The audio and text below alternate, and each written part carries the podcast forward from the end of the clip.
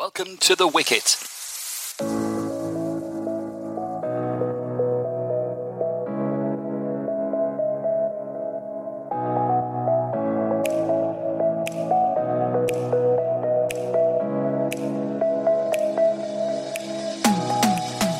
Yes, welcome indeed to The Wicket, Arab News' weekly digest of all things cricket from the Middle East, Asia and the world. I'm Brian Murgatroyd, and with me as usual to chew things over are Jon Pike, Arab News columnist, and Arab News cricket reporter Subas Humagain. Welcome, gentlemen. I hope all's well with you. Yeah, good morning. Good day. Yeah, everything's all right. Well, let's have a look at what we're going to be chatting about this time. Well, we'll look at the ongoing India against Australia Men's 2020 International Series, which has been a run fest so far. We reflect on Zimbabwe's struggles and Namibia's triumphs in the Men's Africa T20 World Cup qualifier in Windhoek. Subas takes us through the National T20 tournament in Nepal. We reflect on events in Pakistan and Sri Lanka as the fallout from failed Cricket World Cup campaigns continues.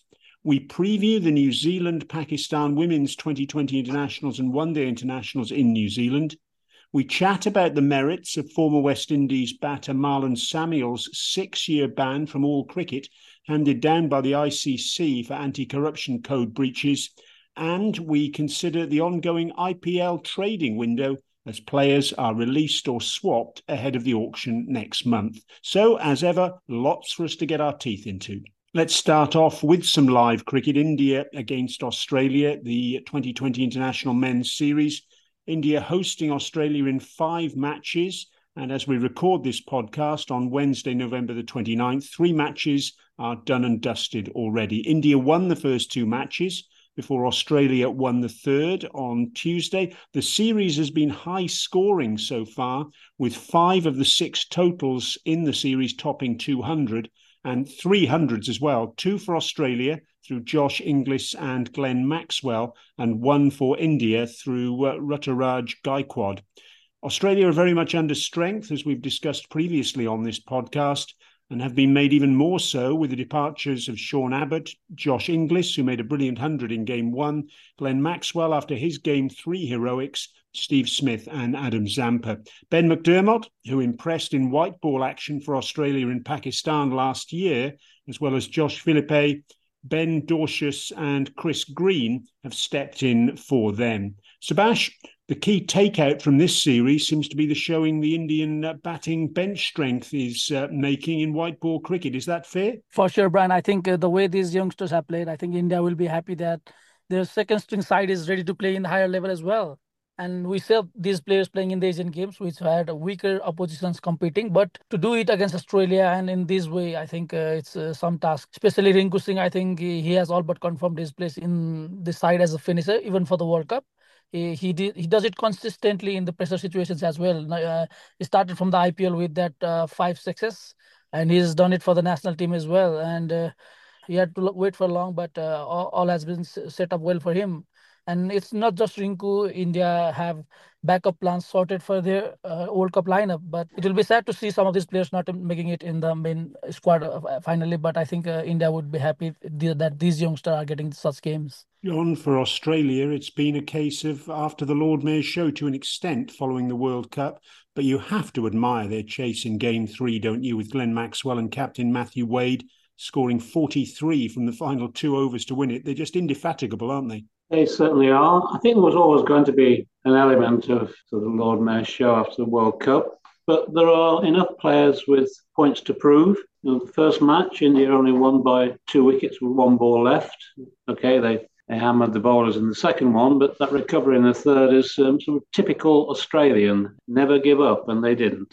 Yes, I detect as an Englishman there you were saying that last bit through gritted teeth, but all the same, it was a very, very impressive performance from Australia to keep the series alive. Subas, are there any lessons to be learned from this series that will help the selectors of either side as we move towards the T20 World Cup next year? Brad, I think we should not forget that India have IPL in April and May ahead of the World Cup in June. And I think these players should perform in the IPL to put their case for the World Cup, such has been the trend for India. But the takeaway, I think, would be working on the bowling plans. I think stand-in skipper Surya Kumar Yadav has seen some decision not going his way, especially the death overs like we saw yesterday as well. They'll be hoping that Bumrah will be back to his best, and it'll be interesting if they will overlook Sahil again. I think Sahil is one outstanding spinner, and he's been performing well in domestic, even though he's been overlooked in the senior side. But this IPL, I think Sahil will have an opportunity to have his say again, and IPL performance will be a huge factor in the selection as well. And John, it makes sense for Steve Smith in particular to head home with the Test series against Pakistan starting as soon as December the 14th, doesn't it? I'm not sure what's going on there. For Smith, it was supposed to be a chance to stake a claim to open the T20s. So you can hardly judge that on two matches. He scored, 52 and 19, which doesn't really help or hinder. I think it's maybe more a case of there does come a time to go home. Yes, I think there does. There's been a long time on the road for the Australians, and for some of them at least, that time has come to an end, whilst for others there's still a few matches to go. And we'll, of course, wrap up this T20I series in our next podcast. One other news line for you from India is that Rahul Dravid, the India head coach, has had his contract extended. This follows India's performance in the ICC Men's Cricket World Cup, where the side won 10 matches in a row, only to lose to Australia in the final. Moving on now to the Men's T20 World Cup Africa qualifier. And this has perhaps produced the biggest cricketing story, or at least the biggest cricketing upset of the week, as Zimbabwe have been struggling to find their form in a tournament they were expected to cruise through. They were hammered in their opening match against Namibia, a performance coach Dave Houghton labelled as embarrassingly bad, in quotes. But worse was to follow when they lost to Uganda by 5 wickets in their third match. As we record this podcast on Wednesday lunchtime, Namibia have already booked their place in the Caribbean and the USA by winning 5 games in a row, but Zimbabwe find themselves behind both Uganda and Kenya and need both of them to slip up in order to make it through themselves. A reminder, there are 7 teams competing in Windhoek, the Namibian capital city: Kenya, Namibia, Nigeria, Rwanda, Tanzania, Uganda and Zimbabwe, and there are 2 spots up for grabs. John, I don't think any of us saw this coming, given the strength of the Zimbabwe squad selected for this tournament, including Sikandar Raza, who's captaining the side, Craig Irvine, Sean Williams, Tendai Chitara, Richard Engarava, Ryan Burr, Wellington Masakadze, Blessing Musrabani. Surely this side should have had plenty to get through this particular qualifier. It certainly should. We didn't see it coming. A real shock. Uganda turning out to be a surprise package, a very surprise package, actually. But I think we can look at this as another example of an associate member sort of gathering strength through playing competitions and testing them themselves to the limit. Subhash, you've previously praised the rise of Uganda. I saw their promise in an under-19 Cricket World Cup as far back as 2006. It's good to see Kenya as well, who've had some tough times since their World Cup semi-final appearance in 2003. They seem to be heading in the right direction again now. So it's good news all round, isn't it, for African cricket? Indeed. Uganda side, I think they have improved in recent years. And even for this tournament, they had a good preparation. They've been playing continuously for the past few months, and the team looks set. The tournament, I think the preparation tournament against the Zimbabwe U25 side, so they drew the series 1-1, and the way they played it, that win, I think it is no surprise that they are doing this in these qualifiers as well. And they have some expats coming into the side in recent years, which has helped to elevate their level of cricket. But overall, I think Uganda's, not just the men's, but the women's side has been playing a lot of cricket, and that has resulted in these good results. On Kenya, I think the previous ticket was very hard for them from competing against the test nations. They went down so fast. It was hard for new players to keep up that quality.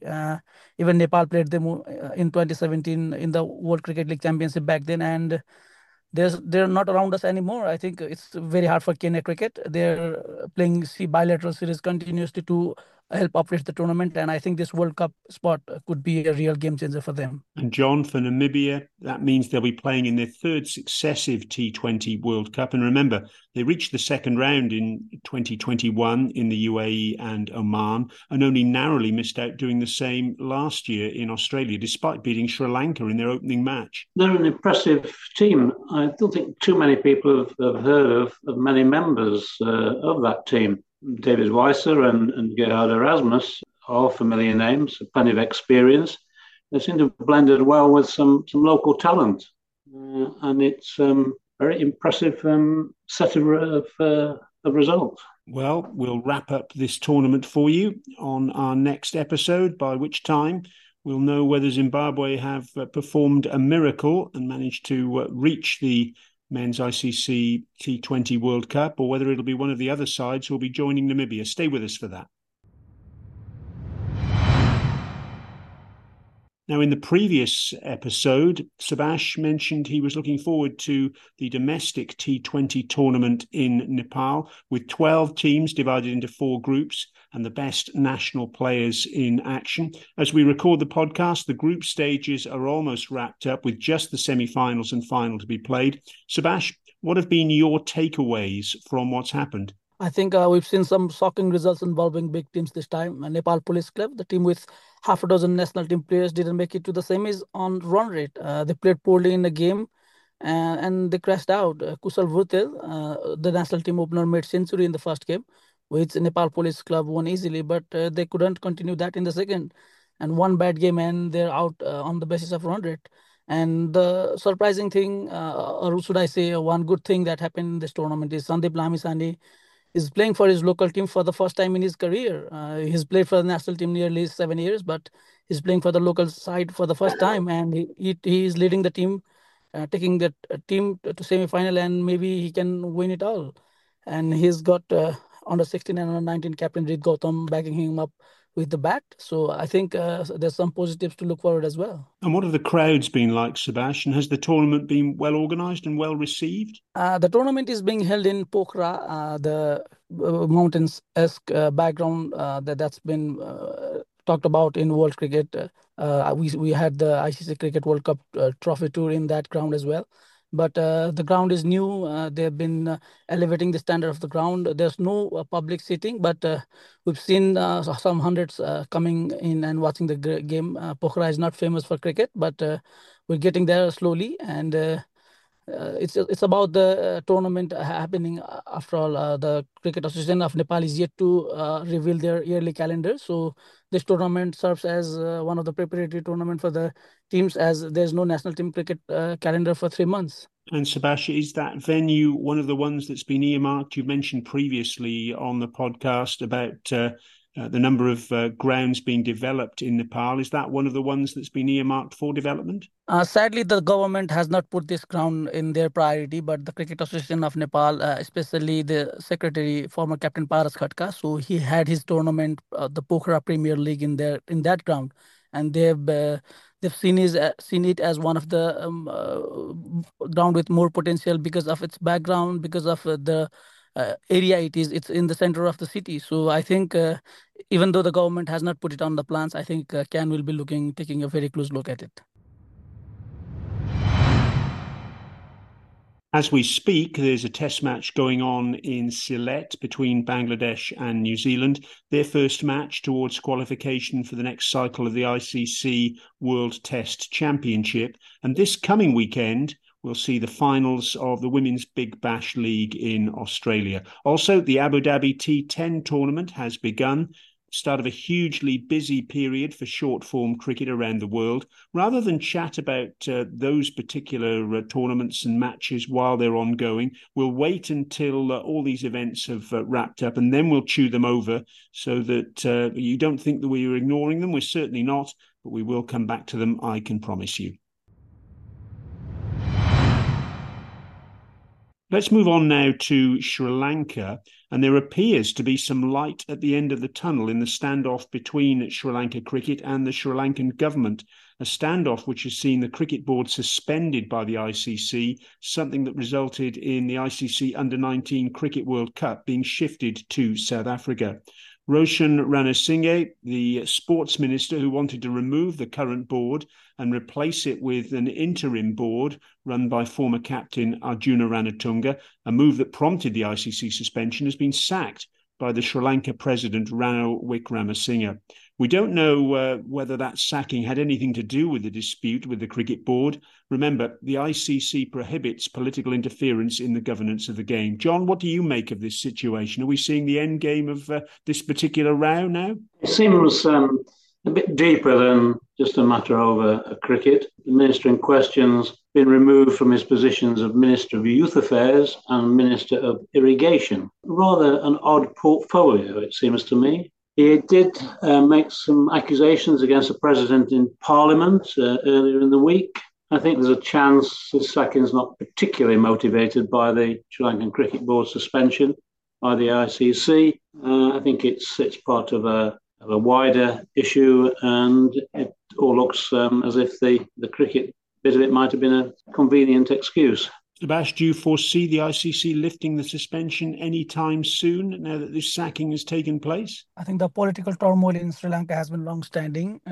But for the good of cricket, I think they should uplift the suspension. This was never government, but the minister on his individual interest causing the problem. And maybe he never thought the gravity of decision would be this big. The president has taken the step finally, but it's too late to save Under-19 World Cup being shifted to South Africa.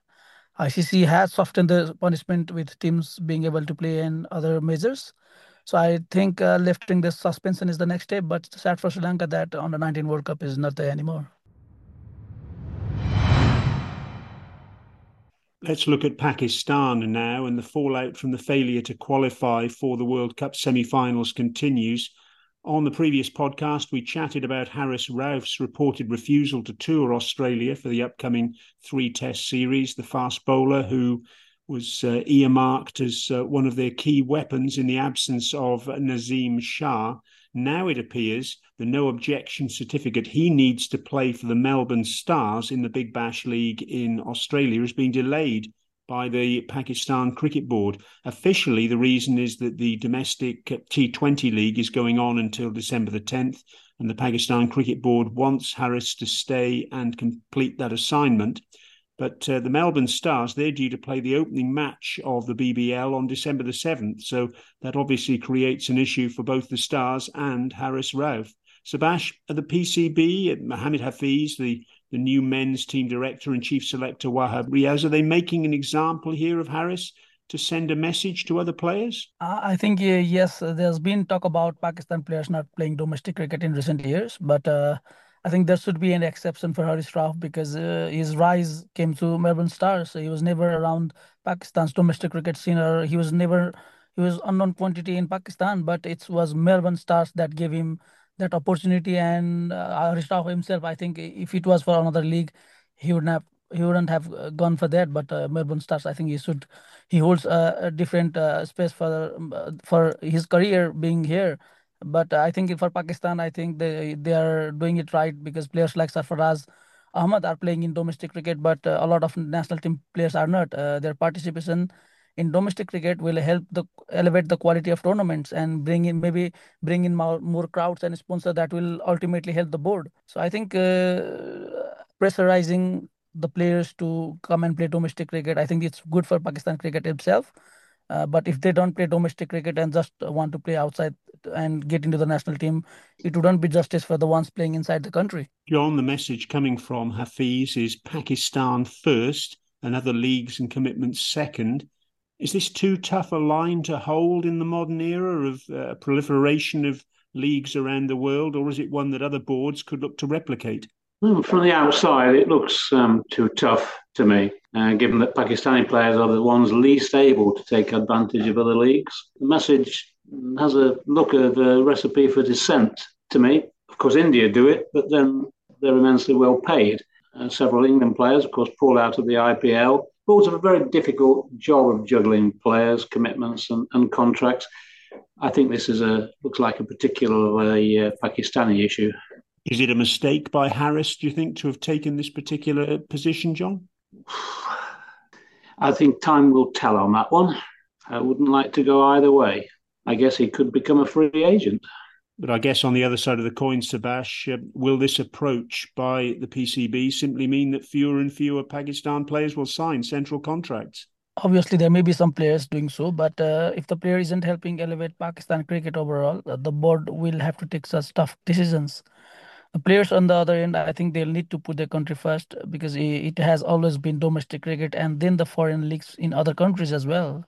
Take India, I think we don't see any Indian players in franchise leagues until they've retired. Not everyone is going to take that route, but I think players should sort out their priorities. Speaking about Rauf again, I think he played franchise league before coming to Pakistan team. So I think he should not have issues doing those. So Pakistan cricket should have understood that as well in this instance. But I think once you are into the setup, the players, they should follow the directives. Meanwhile, the Pakistan women's team are preparing for a series in New Zealand with T20 internationals and one-day internationals, the latter forming part of the Women's Championship. And that one-day international series is vital. It's a subject we've touched upon previously here on the podcast.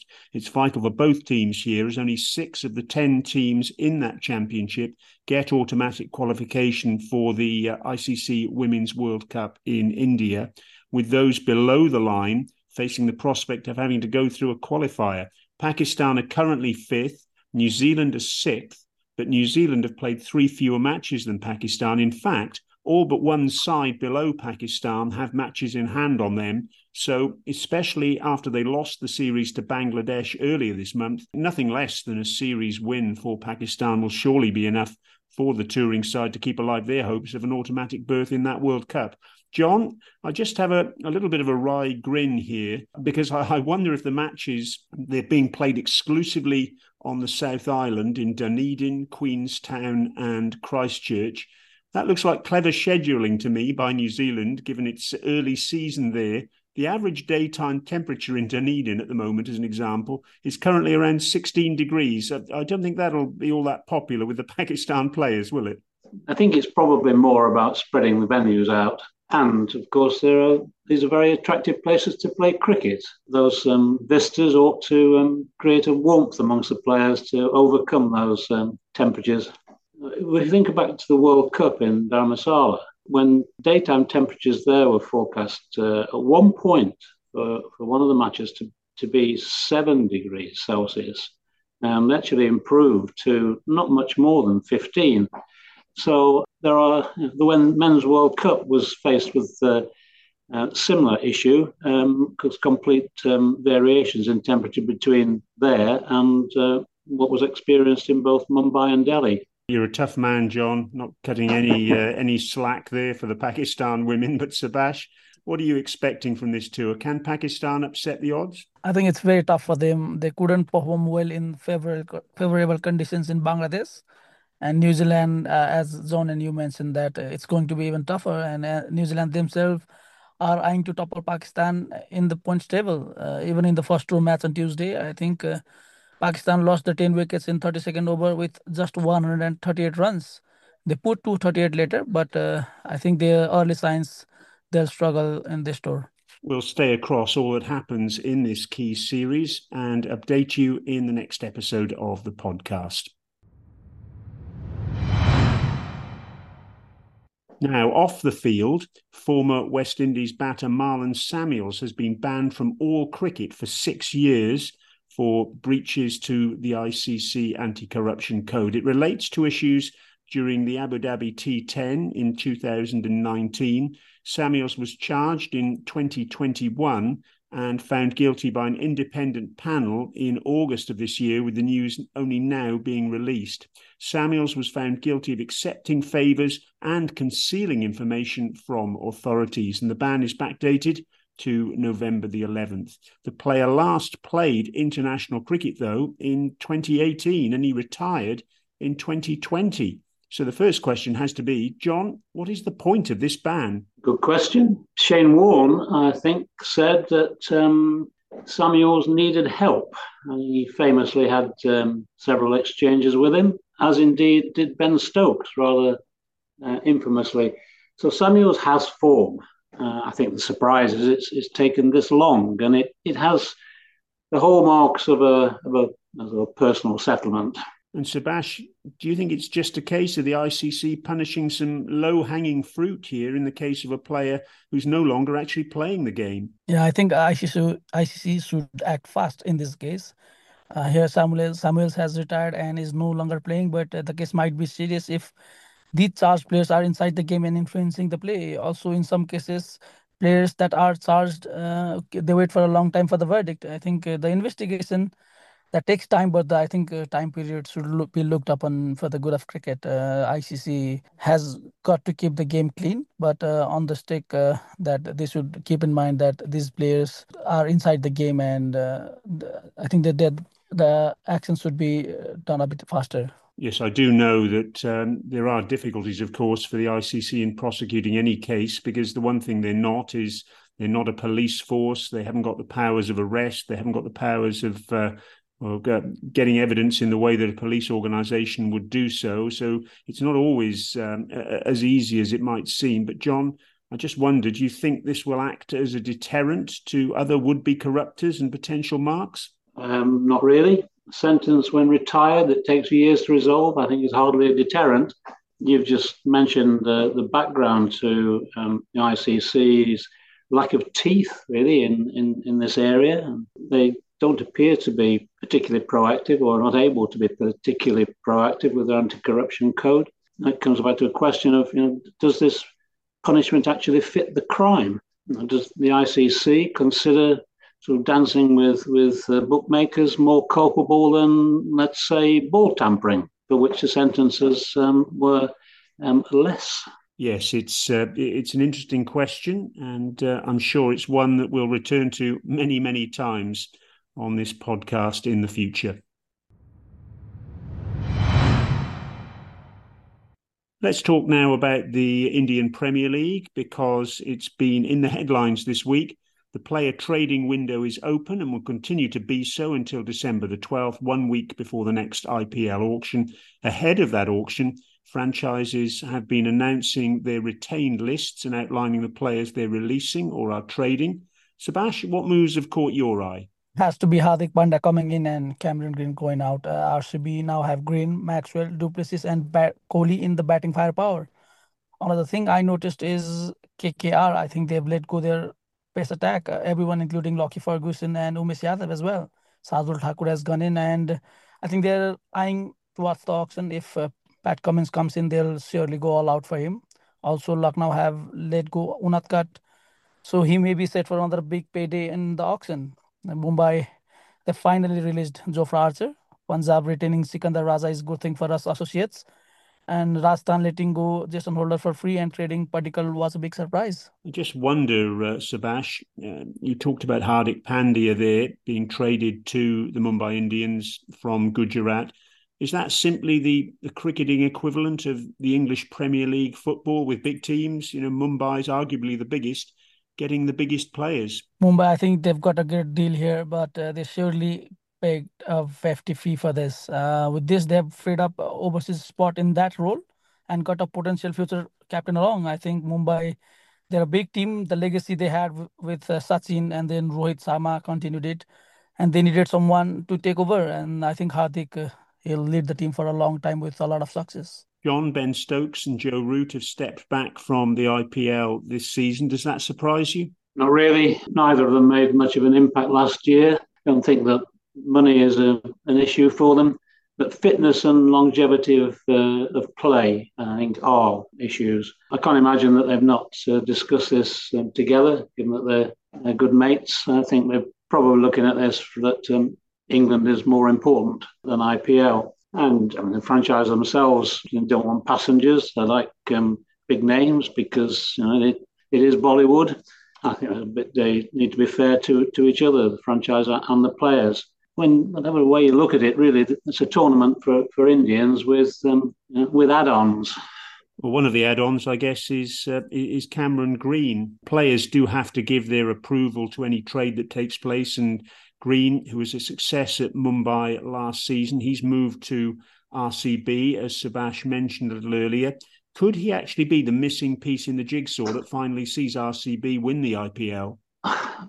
Green's become a bit of an enigma. he's really underperformed since the IPL in earlier this year, and he really needs to turn himself around. It does look like it's taking him a while to come to terms with the status that's been vested in him.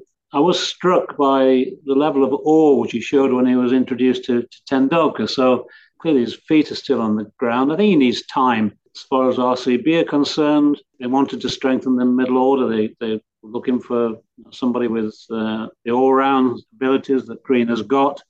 And of course, securing him in this way stops him going to auction and somebody else snapping him up. Indeed. MS Dhoni, he's listed again for Chennai.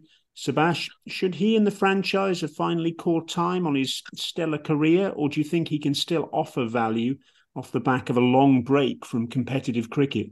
Brian, I think this is the third season that we're saying this, whether Dhoni should have played or not. But I think Dhoni is still here. I was certain last year that it would be his last season, but we saw what happened. He leads the team so well. A decade ago, we thought Dhoni will pass the baton to Raina. But here we are. Dhoni is leading the team, going strong, while Raina is nowhere to be seen. I think I tried it with Jadeja last time, but I think Dhoni's influence was too big in the team and he had to come back and lead the team back. I think this is the last of it, but I have prepared myself not to be surprised if he continues next season as well. He just keeps rolling along, doesn't he, MS Dhoni? And we look forward to seeing him in the IPL in 2024. Well, we'll keep an eye on all the moves as they continue ahead of the auction, and we'll assess the squads following that auction on December the 19th here at The Wicket. Just finally then, let's look ahead to what's in store for the next week. As always, gentlemen, what are your plans for the week cricket-wise, and what are you looking forward to? Subas, first of all? I think we're watching for the blockbuster end of the series. I think Australia, the way they started the World Cup, they'll end this series as well with new youngsters coming up. I think they'll have a point to prove, not just for the Australian team, but they'll have an eye on the IPL as well. And of course, Subas, you'll have your eye on the conclusion of the Nepal T20 tournament as well. Yeah, expecting some more surprises. Two province team in the semi-finals against big departmental teams. Sandeep Lamichhane will be able to lift his first trophy as a captain. And John, England in the Caribbean for white ball action. That series, I think, will have started by the next time we speak on the podcast. That's something to look forward to warm you up on the cold winter mornings. Yes, I was a bit premature last week in starting to look forward to it. The first match is actually on December the 3rd in Antigua. But your sentiments are spot on. Looking forward to that, if only to be able to look at something that looks like a warm place. Given the forecast for temperatures and conditions that here for locally here. Yes, there's nothing I remember better than when cricket started to be broadcast from the Caribbean over 30 years ago, and being able to watch those lovely sunlit vistas while it was freezing cold outside in the UK. Well, thanks very much for joining us wherever you're listening to this podcast here at The Wicket. And we'll be back soon with more cricket chat from the Gulf region, Asia and worldwide. Please don't forget to like, subscribe and comment on all that you've heard wherever you get your podcast. We'd love to hear your feedback. And let us know if there's anything you'd like us to feature in future episodes. For now, though, this is Brian Murgatroyd, along with Jon Pike and Subas Humagain, saying thanks so much for listening, and we look forward to your company next time.